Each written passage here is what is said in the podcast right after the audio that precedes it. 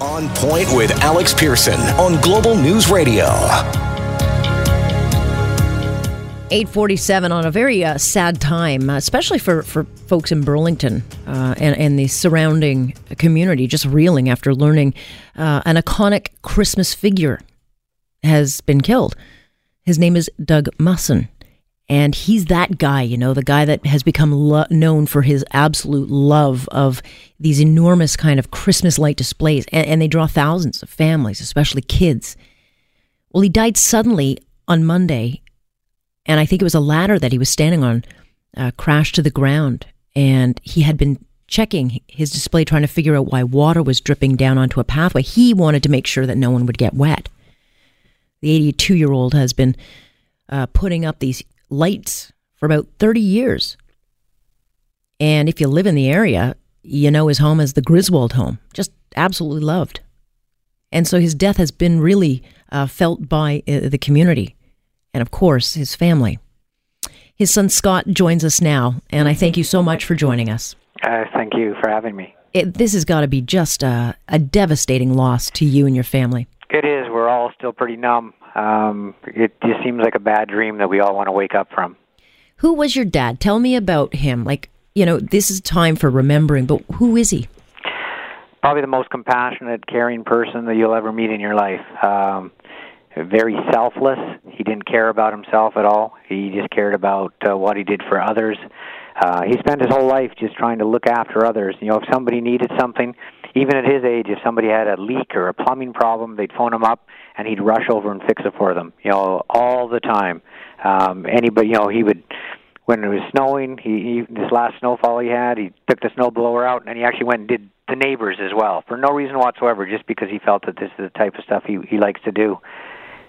What's the loss to the community? I mean, obviously for your family, um, you know, it's it leaves such an enormous, enormous hole because it obviously happens so suddenly. But then you take a step back and you think, oh, so much is gone now because he touched so many people.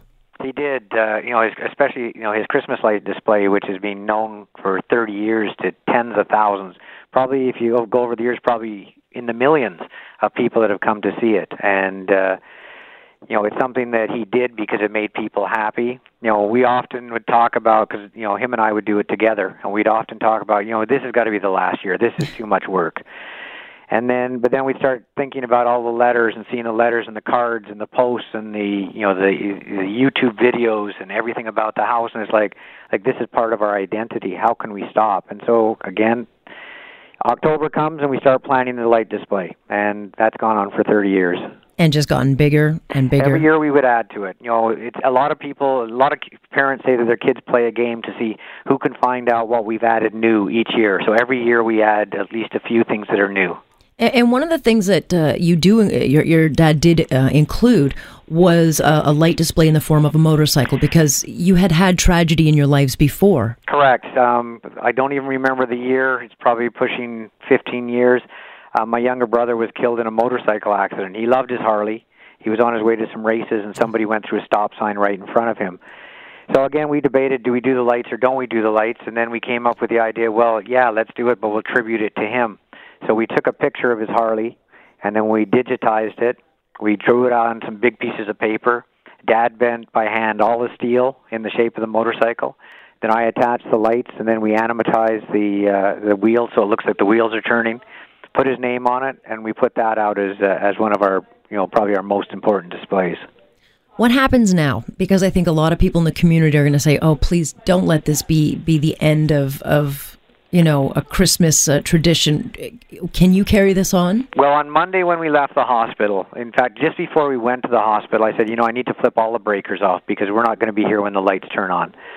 So I flipped all the breakers off, and normally the lights go on at five at around seven o'clock we got back to back to the house. And on the in the car on the way home mom and i were discussing like what do we do? And mom said your dad would want the lights on.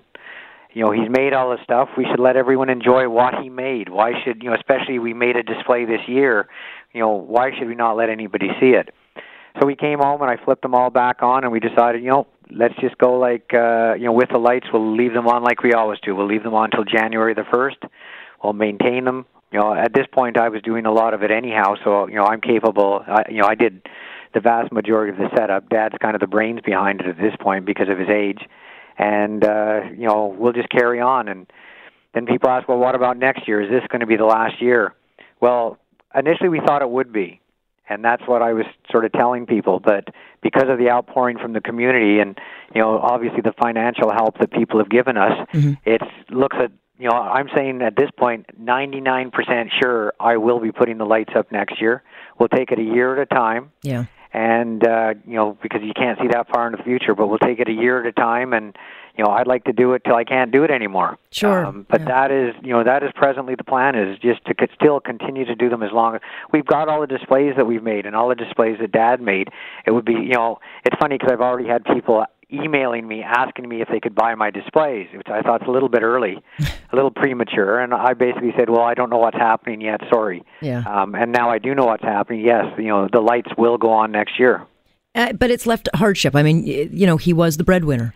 Exactly, and so yeah, it has. You know, I I had a heart attack two years ago, so I'm unable to work, and it's. uh and then we got my mom who's 80, so we're basically the only two in the house, and you know, people look at the house and they think, "Oh yeah, this is a you know a wealthy family. What help do they need?" Well, when he's the only breadwinner, there's still a lot of expenses in order for us to continue to live here. And you know, and it, we looked at it that we may need to sell and move to a smaller house and and uh basically obviously the lights would have to stop you know whoever would move here would have a very interesting experience when everybody starts showing up on December the 1st to see yeah. nothing yeah. But um, the, the way that the community is outpoured to help us, we're shocked. We're absolutely shocked. Uh, and that's another reason we would never want to leave Burlington, is because we cannot believe the generosity. And it's not just the financial, it's the letters. They've actually started a memorial out in front by putting bouquets of flowers. We've had mm-hmm. roses, we've had candles.